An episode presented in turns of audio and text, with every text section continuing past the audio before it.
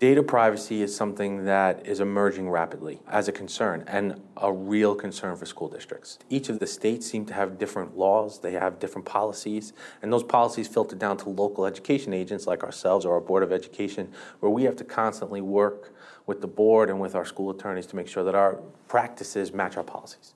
And so that's one of the, the key pieces that we have to do in terms of our school governance. But we have to remember that at the end of the day, all of this information is information about somebody else's child.